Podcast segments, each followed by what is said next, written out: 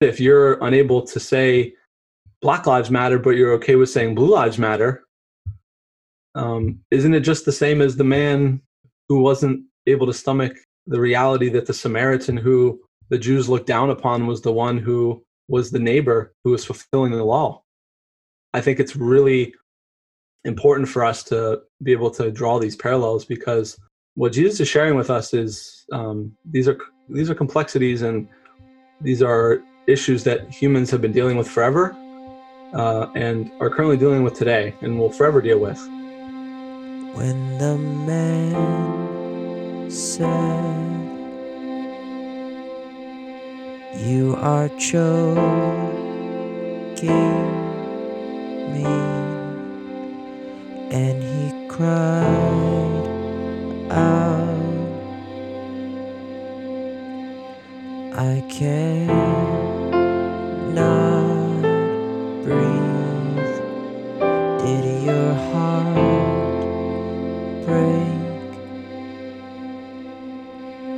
Does your heart break now?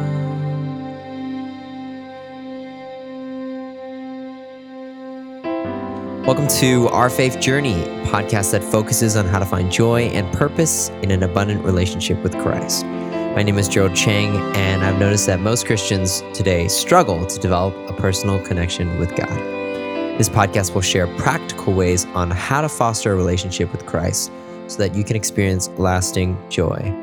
Um, well, hey, this is the fourth part of a series on race and religion, and it's been a it's been a real journey, I have to say. Um, and I want to thank both Brian and Sean just for having these conversations with me and exploring topics that I haven't really navigated before. And, um, you know, in previous episodes, I think the overall flow was, you know, we were looking at where are we now? What is this present situation? And then we started to dive into uh, the various disparities that the Black community faces. And also, you know, we delved into uh, Christian response and what does it mean to you know, care for the poor, the blind, the orphan. Um, and today, I think today's conversation is really vital because uh, we're talking about privilege and power, uh, two words that are maybe uh, kind of get a little political when we talk about the word privilege, but I think it's important for us to navigate what this word really means, especially being a Christian. And what does that mean to have privilege and or power? Um, so, hey, uh, Bowtie Brian and Sean, thanks again for being on the show today. Absolutely. Glad to be back. Um, and let me just say that I, uh, I for one, really enjoy touchy topics. Um, I can't say I love controversy, but I also can't say that I hate it. And so, uh, any political topic that gives me a chance to kind of push people's buttons is uh, it's kind of like a little walk in the park for me. I enjoy it. It's like an amusement park, though. an amusement park that's on fire. You know, it's just it's an exhilarating experience. hey, I mean, an important part of our journey, you know, whether it be faith or any aspect, I think it's important to approach challenging conversations and be willing to be challenged. And so I think Brian has definitely done that with me as we've talked about some of these conversations. And uh, yeah, so hey, Brian, uh, lead us out, man. Where are we going today? Oh, yes, yes, yes, yes, yes. So, you know, where have we come from? We just finished a conversation on uh, class and color. And of course, that was uh, full of a lot of information. Dr. Sean Smith, who is a wealth of knowledge, was able to help us as we're navigating through those realities as they intersected between race and religion. And now on this episode, what we're going to be doing is, is spending some time at the intersection of race and religion, where it intersects with privilege and power. Some working definitions. Privilege is the advantage afforded to someone by what they have, right? Or they possess, mm-hmm. right? The advantage. Power is the ability, in many ways, to do what one wants. And if there is a hot button topic on today's uh, news reel, if it is not uh, the most inflammatory phrase in the conversation, it is the discussion of either white privilege or dare I say white power, which we didn't mention in our brainstorming Oh. conversation, but I realized the word is right there. And we will not be discussing white power, but for sure, we will be discussing this issue of white privilege. And so I'm going to go ahead and toss it to our uh, white expert, Dr. Sean Smith, oh my gosh. to give us a definition of what this term is and why it's being thrown around the way it has been. Yeah, definitely hot topic. Um, it's it's unfortunate because this white privilege commentary in recent years has um, probably been misused, but nonetheless, it's a reality. Um, you know, th- this idea of white privilege is is just the, the idea that you know there are certain race-based stressors that um, non-white um, Americans, especially, right, go through that people feel like they don't matter. People feel like their rights are being abused. People are, you know, going through traumas due to their race that many white people do not go through. And it's not to say that you know white people don't experience all the things that we've been discussing, right? Poverty, pain, trauma, um, but directly linked to their race um, it, it's not something that many you know white people are going through today and so I, I think really what we want to touch on as well as we talk about white privilege is is this idea of majority privilege. Um, you know depending on where you are in the world you know there's majorities and gerald shared a story of you know being in a different country and you know uh, the the major race in a particular country is going is the majority and that majority is going to have privileges right? Um, and so what we find is that you know if you're in the majority, um, you're going to tend to oppress the minority, and it's it's unfortunate because as Christians we are are called to do um, a great work with the power and the privilege that we have, um, and so you know even as we're discussing this idea of white privilege, I want to you know uh, bounce it off to Gerald to kind of share a little bit about um, you know what his experience is like kind of hearing about this term and you know what, what are some of the um, what are the, some of the things you're hearing out there Yeah, I think I think this term can be used as a weapon. Uh, what I Hmm. mean by that is when you say, "Oh, like you have white privilege," as if you know white people are inherently evil, and and I, when we've talked about this, I think I really like this. Just because a majority is not an evil thing, um, and to have privilege isn't necessarily an evil thing. It's what you do with it. And that's where power comes into play, right? So um, I think when we talk about these topics, it's it's important for us to recognize that that just because it exists doesn't mean it's inherently causes a member of that race to be an evil person. Um, that's that's where people become very defensive on this term and um, feel like uh, kind of like suppresses or demeans their struggles or whatever the case may be. Um, and so, so Joe, Joe, Joe, are you telling me that white privilege is not something people need to check and repent of? Because somehow I feel like people need to, you know, like every day at the house, I just have Sean bow to me and and say, "Hey, forgive me for being white," and you know, it it, it really feeds our friendship, and you know, we get the chance to enjoy a little reparations, even though my family's from East Africa and we weren't necessarily a part of it, but it's a it's a sacrament nonetheless. You know, check your privilege, Sean. Right?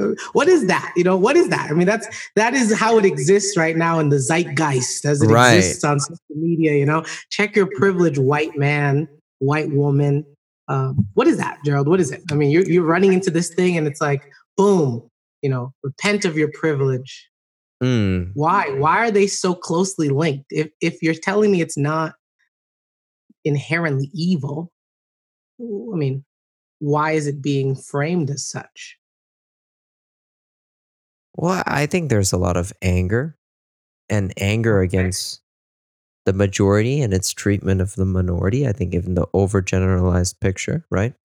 And so I think this is this quote. I I don't know who made it or just the idea, but um, it's very easy for the oppressed to become the oppressors, right? So if we look at American history, the black population was the minority, and support was was something that had to be grown over time. It was a struggle. It has been a fight, right? Now we look at today at 2020 where Black Lives Matter is a more popular opinion, right? Mhm. Like a poll, I think I saw 67% of people support Black Lives Matter. Right. So now that now that this trend is is becoming a trend, right? So this on the majority, now we have a flip, right? And so at this point, I think it's very easy for people in this space to now put down those who are on the minorities end and force them to submit and bow. And you're basically just, in my opinion, I think you're just taking their place. Like before, they might have been the oppressors in general terms. But now, instead of instead of, uh, I think white privilege is important to understand that it's an acknowledgement of certain things that you might have that others don't. But that doesn't make it inherently like I caused that to happen. It's just a matter of life, just like gravity is a matter of life, and just like sunshine. I don't know. It it's an acknowledgement of something doesn't mean inherently it's you that caused it. Um, because Admit, admitting some type of a guilt for Right. having it. right?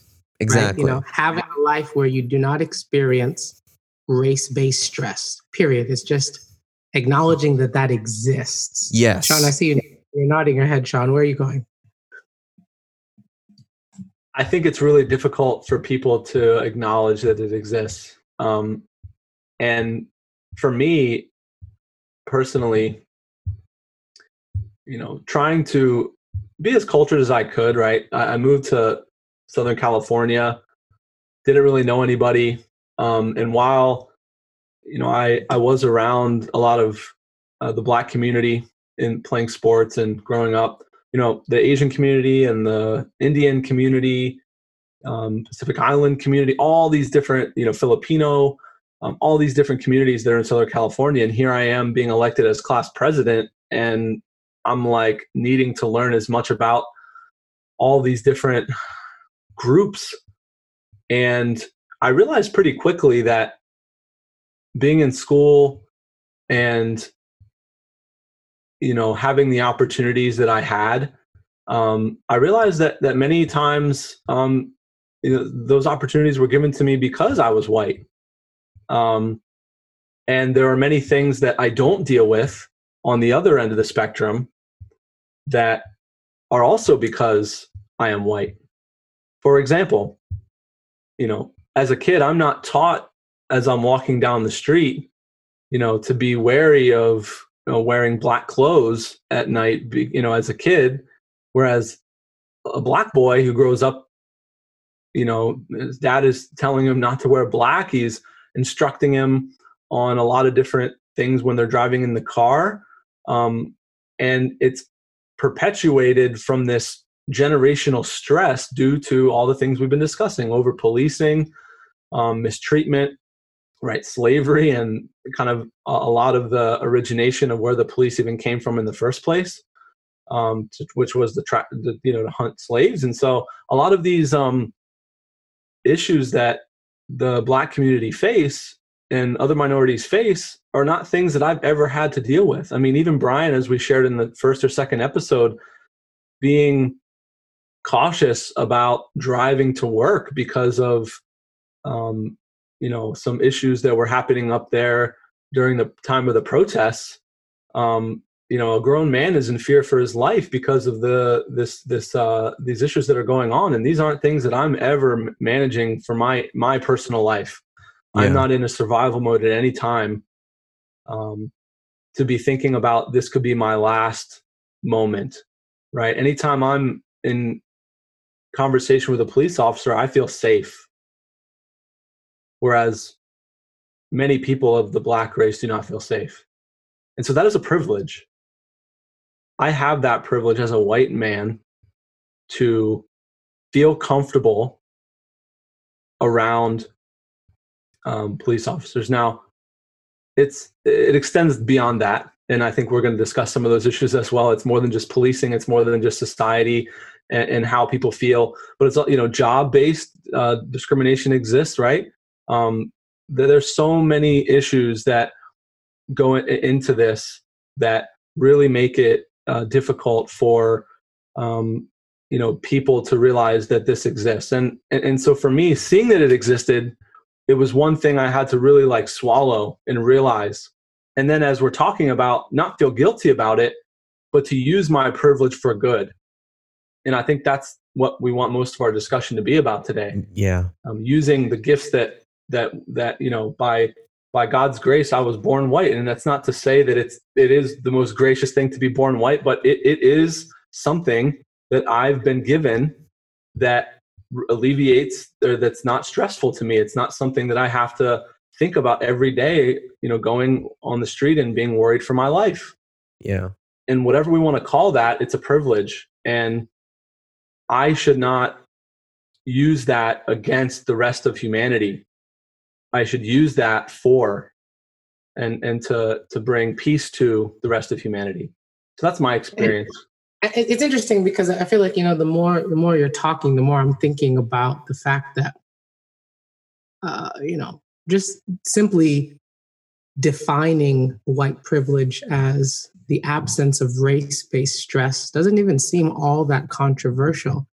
But the moment someone then utters Black Lives Matter, there's a guttural response from certain individuals, and um, and maybe even well meaning individuals, all lives matter.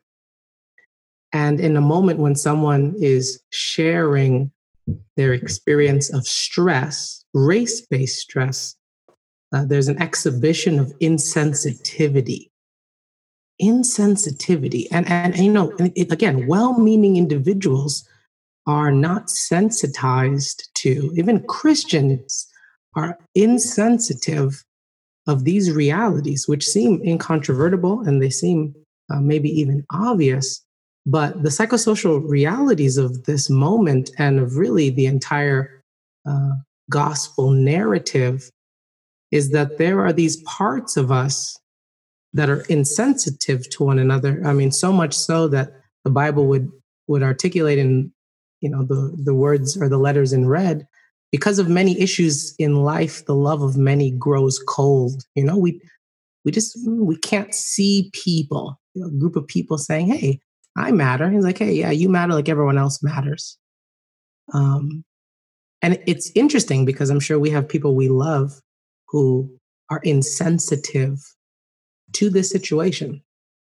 Uh gerald how's it been right you're you're again like we've mentioned you're not in the black group you're not in the white group but you're here in this country, and all of us kind of got typecasted for this drama. Um, what, what, what has been sensitizing you, and what is it that you're thinking in the world of insensitivity as you're navigating as a Christian trying to figure it all out? Hmm. I think one thing that has been a learning journey for me is when it comes to the conversation of race, right?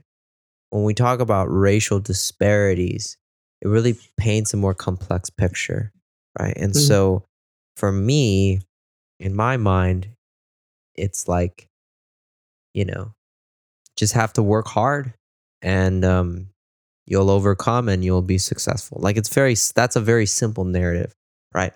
But but when you factor in the fact that people started from different places, that poverty plays a role in that, that education plays a role in that, and that um, like encounters with police or or criminal justice system, and then you know race has played a factor in those areas too. So the the picture just becomes more complex. And then I realize, look, where I am today, yes, like I had to work to get to this point, but I probably had less obstacles than most people, right?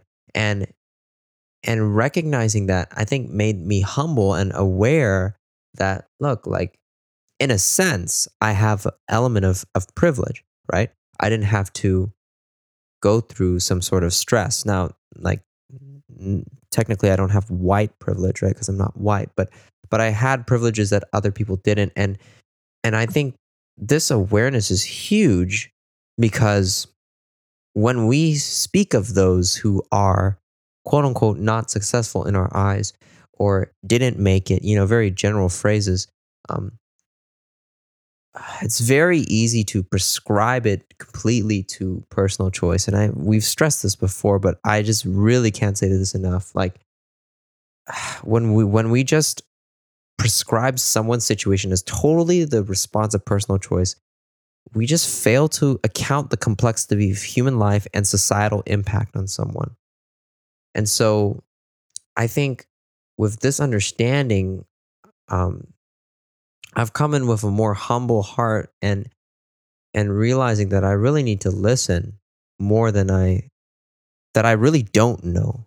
That my perspective is is limited because of my background and my upbringing and that different people will will share with me that you know their life was different than mine because of various things of not their choice.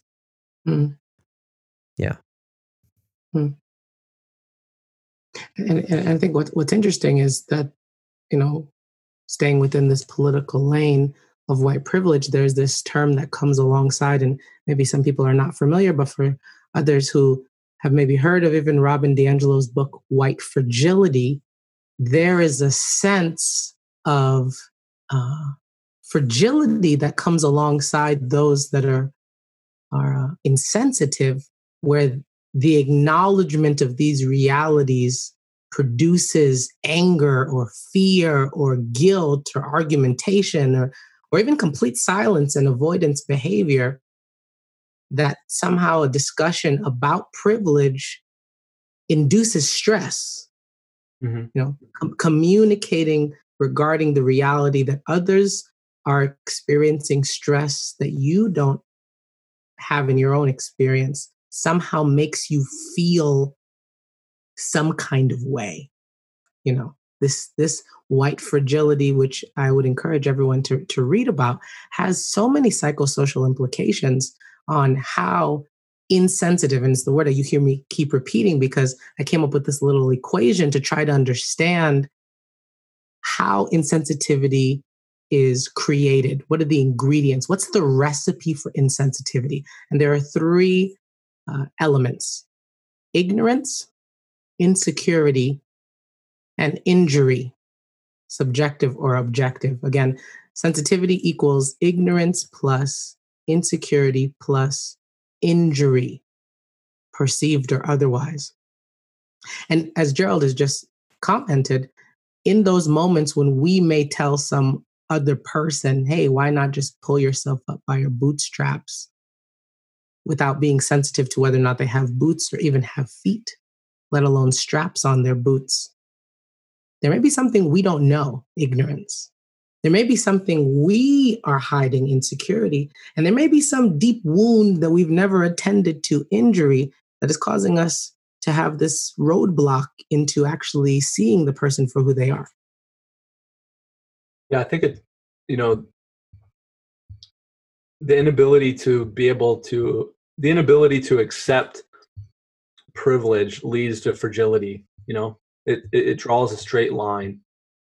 Um, you know if you can't accept that you've been given privilege right then insensitivity births and then you become this person that cannot tolerate hearing how anyone's story is more difficult than yours. Mm, right and i think that's really interesting as we get into the pride discussion because Yeah. so much of what you know christ is coming to share with us is that you know we we are um you know the, i mean the story of the good samaritan right? I mean you you have a, a man who is is asking christ you know who um you know who is the who is the the good neighbor right? Or, or jesus asked the man who is the neighbor? Um for for the man who you know is it the man who walked on the other side of the of the lane or is it the the one who you know tended to him the samaritan? And it was amazing because the the man who's a jew um, could not stomach the fact that it was a samaritan who was the one who was was the neighbor to the man who was beaten on the side of the road. And in his response says it was the one who had mercy on him. So it's this pride, this this these racial issues that are at the core of this problem of fragility and privilege and inability to see that we have a duty and a responsibility to come in and and and love those who are different than us. And you know last week we commented a little bit on high resolution pictures of who people are and right. because all, all, that happens if you have a low resolution picture of who somebody is is you know you condescend on them you don't know who they are you you don't know where they come from they don't look like you. And so you automatically associate someone who is in a different um, class or race um, than you and you associate them with negativity um, to you know many times to make yourself feel superior and you know as brian commented if you're unable to say Black Lives Matter, but you're okay with saying Blue Lives Matter, um, isn't it just the same as the man who wasn't able to stomach the reality that the Samaritan who the Jews looked down upon was the one who was the neighbor who was fulfilling the law? Um, I think it's really important for us to be able to draw these parallels because what Jesus is sharing with us is um, these are these are complexities and these are issues that humans have been dealing with forever uh, and are currently dealing with today and will forever deal with. Mm. And I think it lives right in the heart of of race and and realizing that you know with with privilege and ability to see that comes fragility and insensitivity.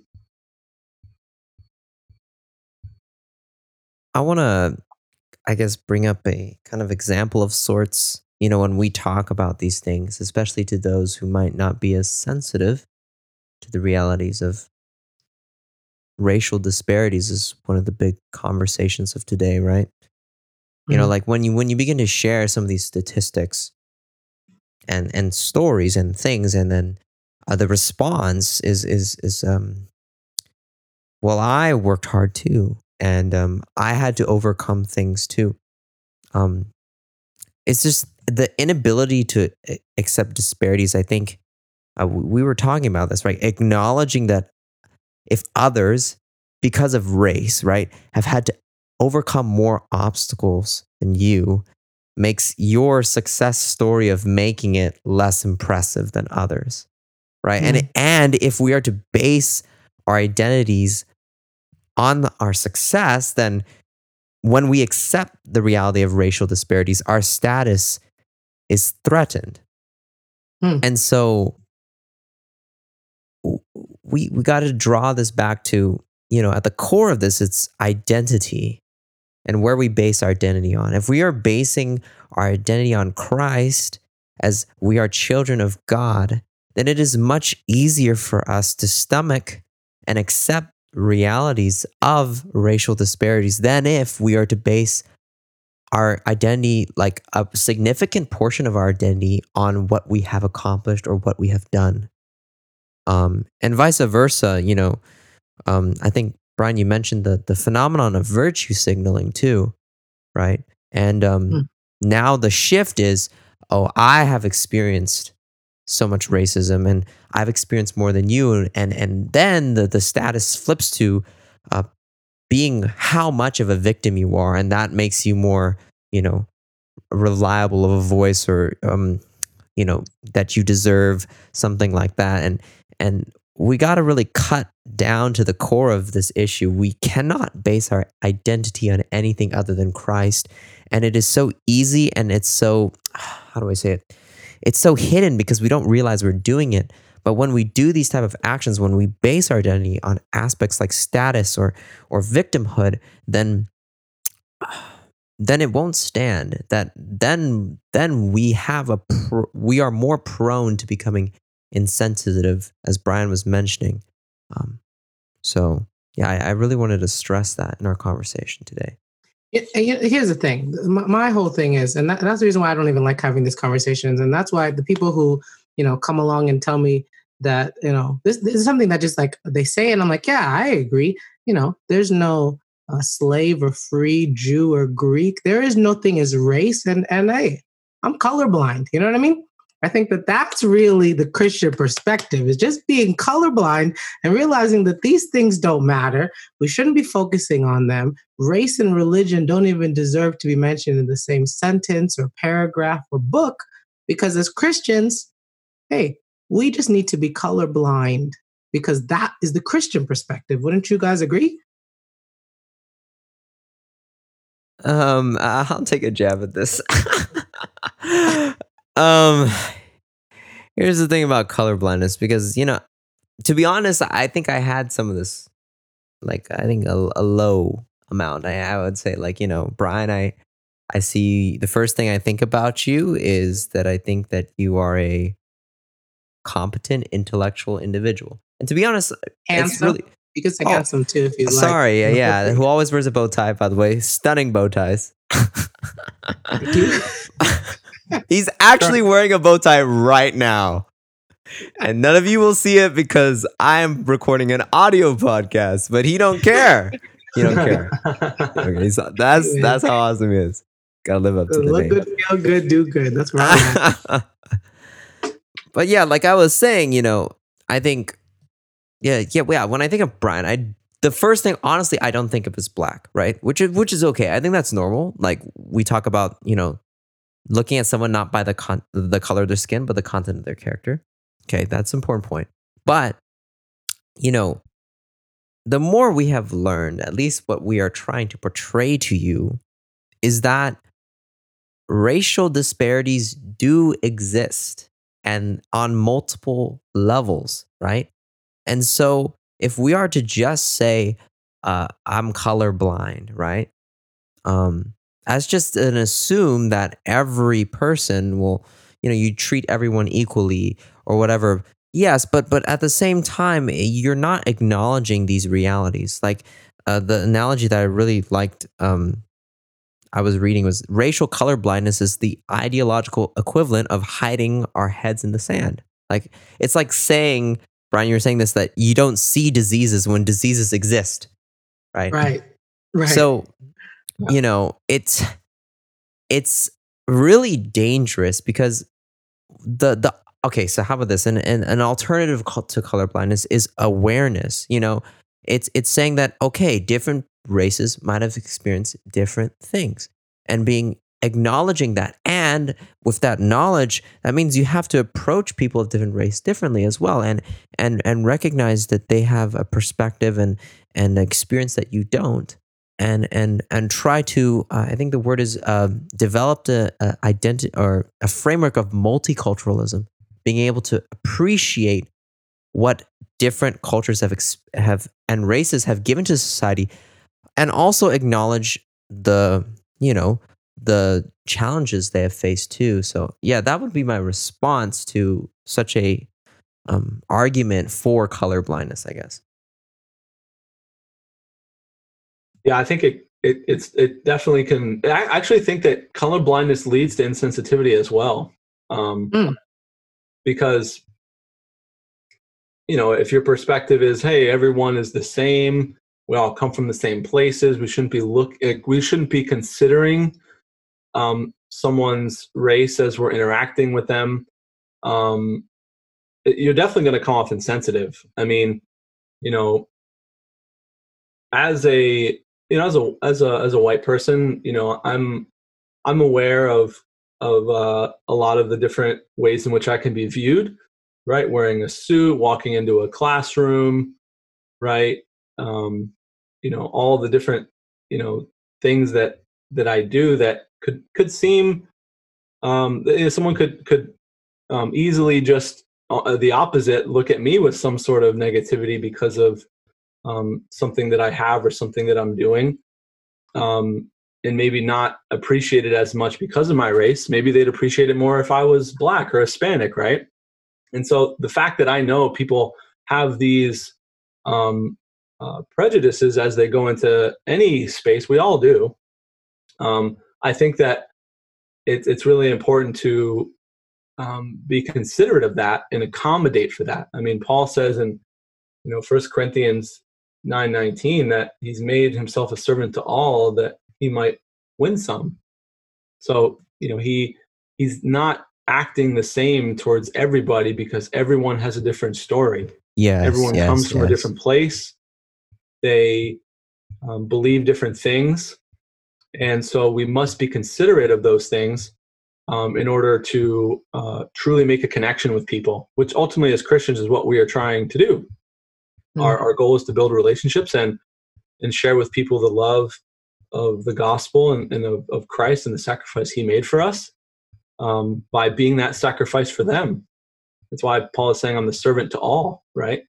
Um, I, I- make sacrifices for people so that I can win them. Right? I don't. Uh, and so this color blindness thing, I think that's just one way that we can become insensitive and really stick to our guns when it's unnecessary and die on the wrong hill. I think that ultimately can happen. Um, but colorblindness is definitely one way that it, it, will happen among the many. I, think that's meaningful that there's something to be said about pleading color blindness as willful ignorance right and i think this is an appropriate time as we as we transition from the race aspect now to to religion you know what, what is this gospel actually right? The gospel of jesus christ is that the god of the universe engaged or embarked on the mission of bridging the gap between heaven and earth by the means of becoming culturally competent in all ways tempted as we are son of god son of man so that in becoming one with the race he could stand in the gap bearing his cross and inviting us to do the same and so the question becomes now privilege and power right the advantage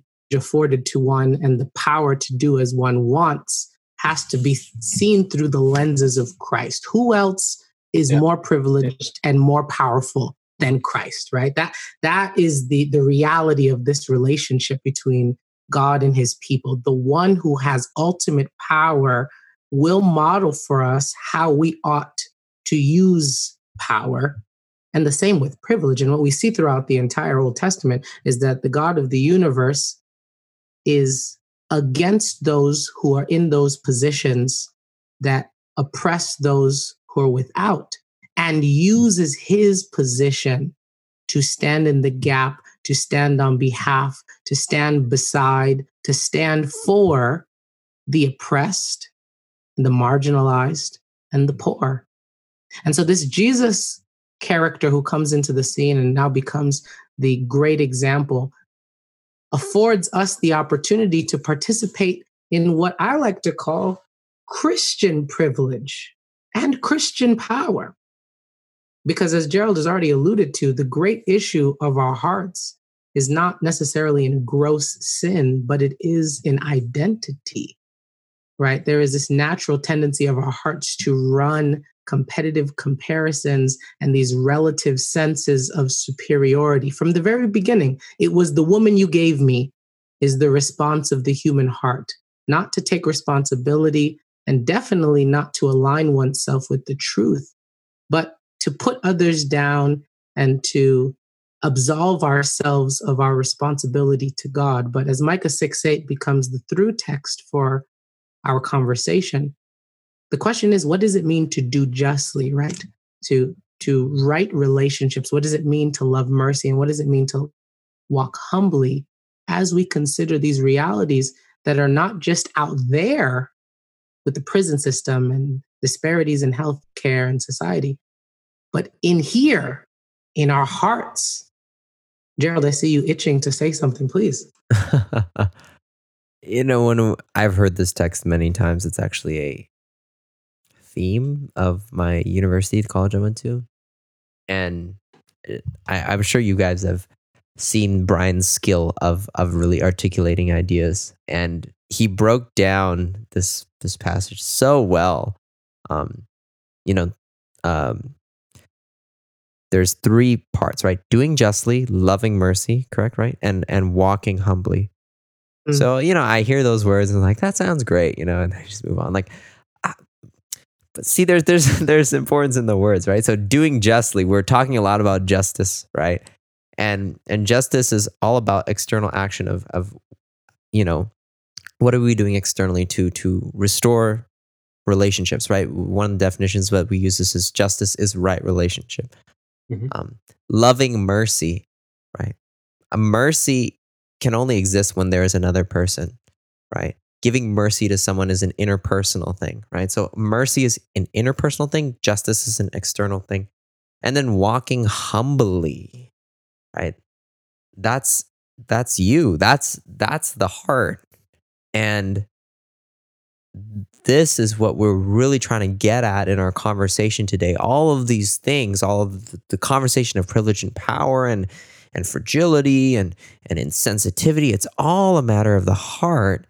And if we don't have a humble heart or we don't allow God to humble our hearts, we will fall prey to these many things. And it's and it's hard for us to see. And and I, I want to say this, you know, because I don't want this to just be political commentary. I want this to be rooted, in, in in the gospel. Um, it's hard for us to see these things. We need the Holy Spirit to to show us these things. Hands down, we need the Holy Spirit to show us our pride points, um, to show, um, to show us where we fall short. Because at the same way as we can, you know, I think it's just as bad to also look down at someone who is a racist as well, as if you are a better person just because you are more aware and more sensitive. And, and, and it all comes down to the core of what does it mean to really walk humbly with God? And this is the core of our conversation today. You know, I think it's it's such an amazing message because it's such a high calling. I mean, doing doing the right thing, right? Like there are so many reasons not to do the right thing. Yeah. It's so easy. Loving mercy, I mean, culturally, everything that we learn is, hey, if someone stabs you in the back, you stab them too, Right, right. right? We don't love mercy. We hate mercy, actually. Most people. We You think know? it's weak. hmm Yeah, it's it's weakness, right? hey, you didn't you you you didn't reciprocate my, you know, you, you didn't go pound for pound with me. You bowed out. You're weak, right? Um and then of course if we don't do these first two, there's no way we're going to be able to walk humbly. And, and, so it's what what gives us the power to do that and and even as Brian is sharing with us how you know the God of the universe sent his son gave him all power all of the privilege, all of the glory and honor. And what did he do? He decided to become a poor man, live amongst the people, and to literally use his power for healing, not only spiritually, but physically. Just imagine what we would do with the power we were given if we were given that Mm. much power. Help us.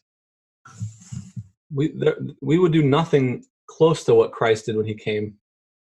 And then, even to the end, as he is you know, sharing with the disciples uh, how it's all going to go down. You know, nobody, no one takes my life from me. I give my life.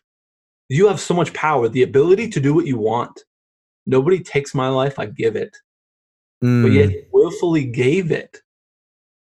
He willfully gave it, and the only thing that gives us the power to do any of these things the power to do the right thing the power to you know care and and and, and have compassion on people who hurt us and be merciful to them is because we know that at the expense of his life christ gave all of his power up.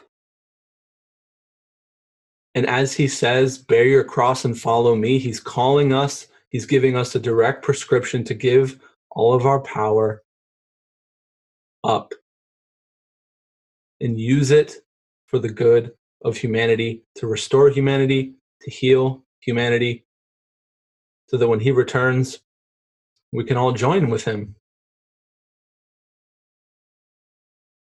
Brian, um, I, I I'd really like for you to articulate the the concept of Christian privilege and power because honestly, I've never really heard this phrase, and I think it'd be really helpful for us to understand what does that really mean. Right.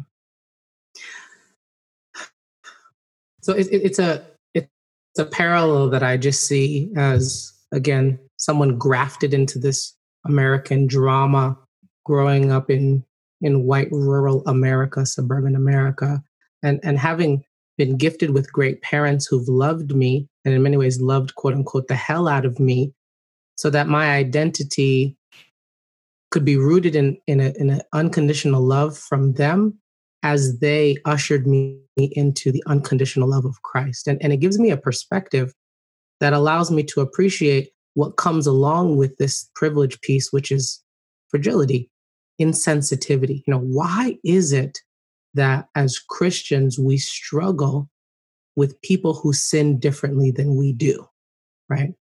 Where we, we find that many times having taken on the title of Christian, uh, many times nominally at first, and rightfully so, we're justified and then sanctified, we still struggle like Peter, who all the way up until the cross and into the book of acts was still a racist. You know we just we don't we don't read into the text. It exists you know these these core senses of who we are and whose we are are what Christ is coming to free us from. Galatians 5 1, right? It is freedom for freedom's sake that He has set us free. The freedom from these identities that make us feel like we must build our sense of self on what we have and and and what we've accomplished and and christian privilege and christian power and christian fragility many times which is what the entire book of galatians is talking about. We don't have to, time to go into all of it but galatians is really just simply saying having been given the privilege as sons and daughters of the god of the universe and the power to do what you want Galatians 5:13, you have been called to live in freedom, my brothers and sisters, but do not use your freedom to satisfy yourself. Instead, use your freedom to serve one another in love. But what, what we what we really need to know truly is that freedom. If I tell you I'm a racist, will you still love me? Are we there in our communities? whatever the sin is, will you look on me and will you love me? Because going back to this conversation that Christ is having with uh, the, the, the lawyer in the Good Samaritan, Luke chapter 10, you find that when the man cannot utter the name Samaritan out of his mouth, Jesus doesn't come for him and say, No, you must answer the question. Say it. Say it was the Samaritan. No, no, no, no, no. Jesus tells him, You've answered correctly go and do likewise. And the privilege, the power, the freedom we have is not to use our position to condescend on those who are still struggling on their journey. Uh, but yes. it, it is it is in recognizing the opportunity we have because this is where I love Micah 6 8 so much. Yes, do justly, right relationships and maintain their integrity. But when it tells us to love mercy, what is it that we love? What does it mean to love? To love something is to identify with it, right? We must identify our primary identity as being recipients of mercy. it's almost as if the text is written incorrectly. In order for you to do just you must have power. But in order for power not to corrupt you, you must know yourself to be a recipient of mercy. Otherwise, you will enact justice that will be tyrannical. It will pervert your very heart, which is why the third command comes along and says, and walk humbly with your God. Remember who you are as you relate to those around you, because your relationship to me will be reflected in your relationship to others because how you think of others is truly a reflection on how you think of yourself. And if you don't know yourself to be a recipient of undeserved favor and mercy, the recipient of all of heaven wrapped in a gift, then it is impossible, as Sean has said, for us to even live up to these standards because they will crush us in light of the fact that it's not if, but when we fall, we will not know what to do with ourselves. We will not know that when we confess our sins, He is faithful and just to forgive us of our sins and all unrighteousness. And it is the forgiveness from Him that frees us to love. And we have to be careful as we're handling one another to be merciful and to forgive and to be kind because the practice of virtue signaling again it shifts the pendulum in such a way that when we are now in a position of freedom we we unfortunately use our freedom to satisfy our sinful nature galatians 5.13 again. We don't use 1 corinthians 8 9 our freedom to avoid being a stumbling block to other people. And so, as Christians, as we're working through this material and people are being encouraged to go and to absolve themselves of ignorance and to absolve themselves of the insecurities and absolve themselves of the injuries, right? This equation for ins- insensitivity, and you become sensitive. Don't all of a sudden, because now, as Paul would tell us, knowledge puffs up. Act in such a way that having been freed from those things, you think you now have the privilege and the power to condescend on others because Jesus himself, who was sinless, looked on the rich young ruler who loved money more than people, and he loved him. He looks at this lawyer and kindly encourages him hey, you're correct. Keep going. And, and I think that the, the truth of this moment for us as Christians living in this country and really as the, the world has been captivated by this issue of racism and intolerance and bigotry and violence is to remember that this is more than a race problem. This is a sin problem. This is a pride problem. What we say about ourselves is not as important as what God has said about us. And it has been sealed at the cross and from the grave by the one whose opinion matters. And when we can allow the gospel to work its way into our hearts, we will be able to avoid what I like to call again this Christian fragility, where we cannot just come to terms with the fact that, yeah, I might be a little racist. I might oversimplify people groups because it's just easier and I don't have time or have access to get to have a high resolution picture of different people. And so I say things like all lives matter. I say things like I'm colorblind because I'm afraid of coming to terms with the fact that I might be a sinner. But the gospel gives us the freedom to be a sinner and a saint simultaneously, and it's okay. Yeah, it's almost um it's almost as if in Micah six eight, you know, we're we're just we're just being asked to treat people how gracefully God has treated us. You know, rich rich young ruler, the lawyer, right? Um, it's it's ultimately you know why in in James you know there's there's a the famous text you know you will be judged by the mercy that you will give others right? Because the mercy that that you give others, you will give you will give mercy to the degree that you realize how much you've been given mercy, mm-hmm. how much you've been given grace, how much you've been forgiven, how much you've been delicately handled, right? And that's such a great gift. It gives you so much. It, it's like the greatest privilege of all the in all of the world that's ever been given.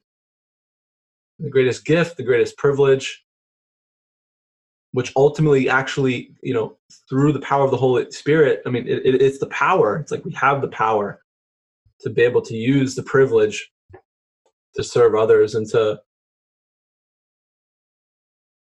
be sensitive with the pride and be sensitive with the people who aren't where we are or, or you know we again we all run these comparisons between each other. So we all think that people are behind us.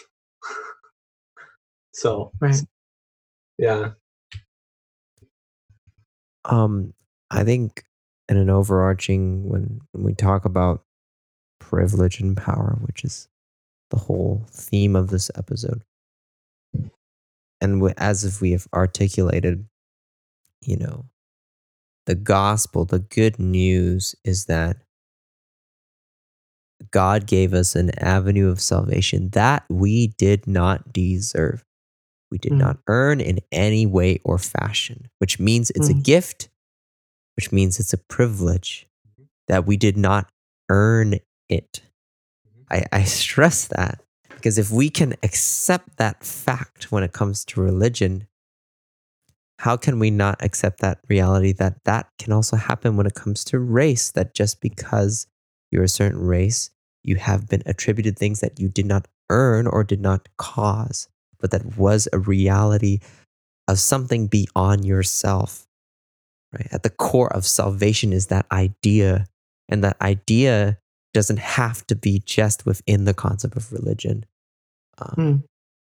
And so, yeah, it's the journey to sensitivity. I would say, oh yeah, I mean a journey. You know, we this whole this whole podcast is themed about our faith journey, and throughout these last four weeks, it's been a journey for me. I know I have still more to learn, but man, like, just recognize it, it's a journey.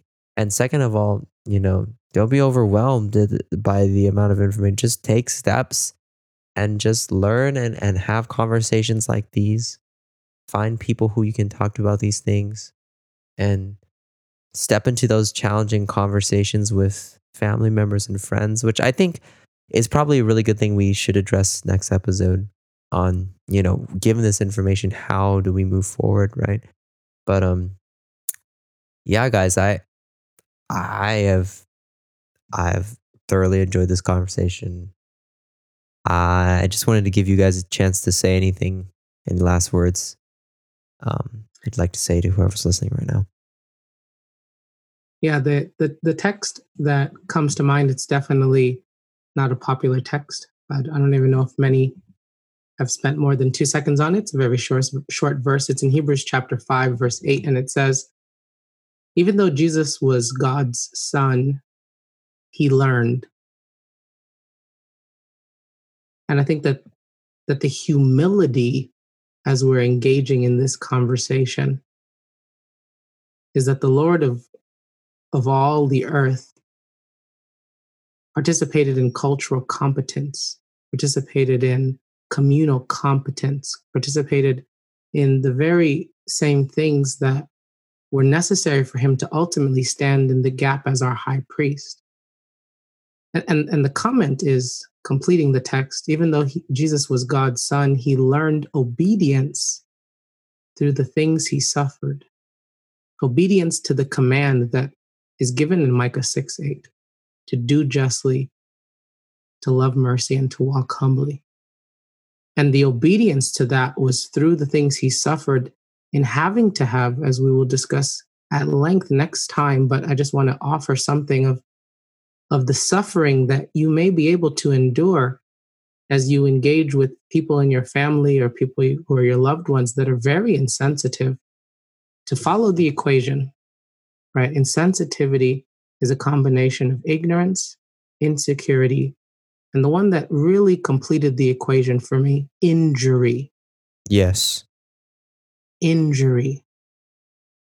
Taking the time to participate in conversations where you listen, because most of our deepest injuries are the feeling of not being heard. The deep injury in this moment where people are screaming Black Lives Matter is do you hear us? Do you see us? Do you care? And for those who scream back, All Lives Matter, for those who are tired of the protests, they're ready for this trend to end. You know what the true cause of their insensitivity is? They want someone to see them, to hear them, and to tell them they matter. And the truth of the, the, the issue is that it's not the person who's sitting in office that is going to tell Black people they matter, that will heal the heart It is Jesus on a cross who screams out in silence for three hours, You matter. You mean the world to me. You are to die for.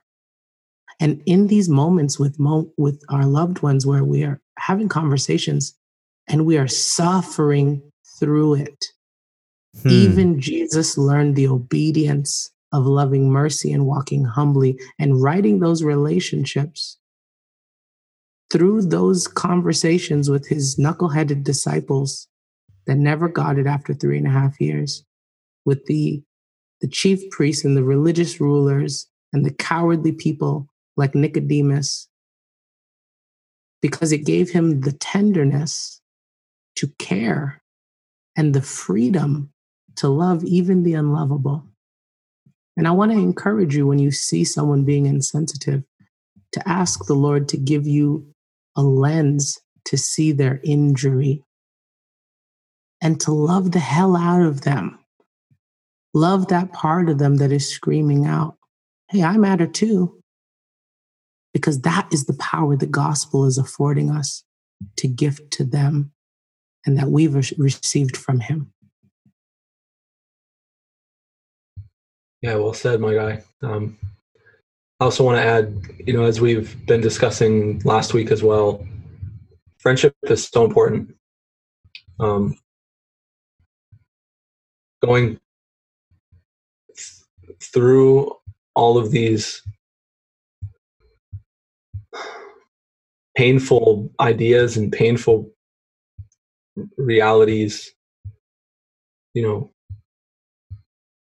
to be able to have friends to support you as you do, as Brian is imploring. Mhm. Um, but even more importantly than having friends on earth to do so, always remember that in those moments when you feel alone, you're not. Because Christ on the cross was completely without the presence of God, bearing all of the darkness and the sin in the world so that we could never have to be alone. So call on Him.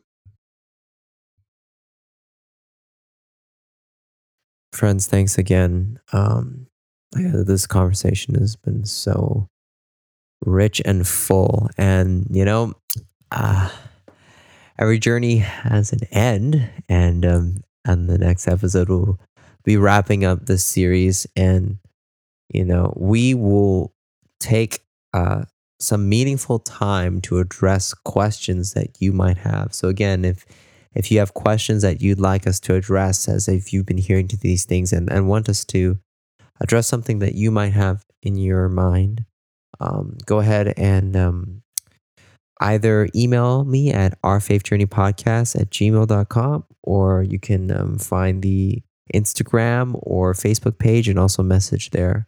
And we'll just really be asking ourselves with all of this knowledge of all of this insight what do we do now? Right? How do how do we move forward? And so this, this these are the conversations these are the things we can talk about next episode. So be sure to stay tuned. As always remember the words of the great beth moore to god our journey is just as important as our destination. God bless and see you next time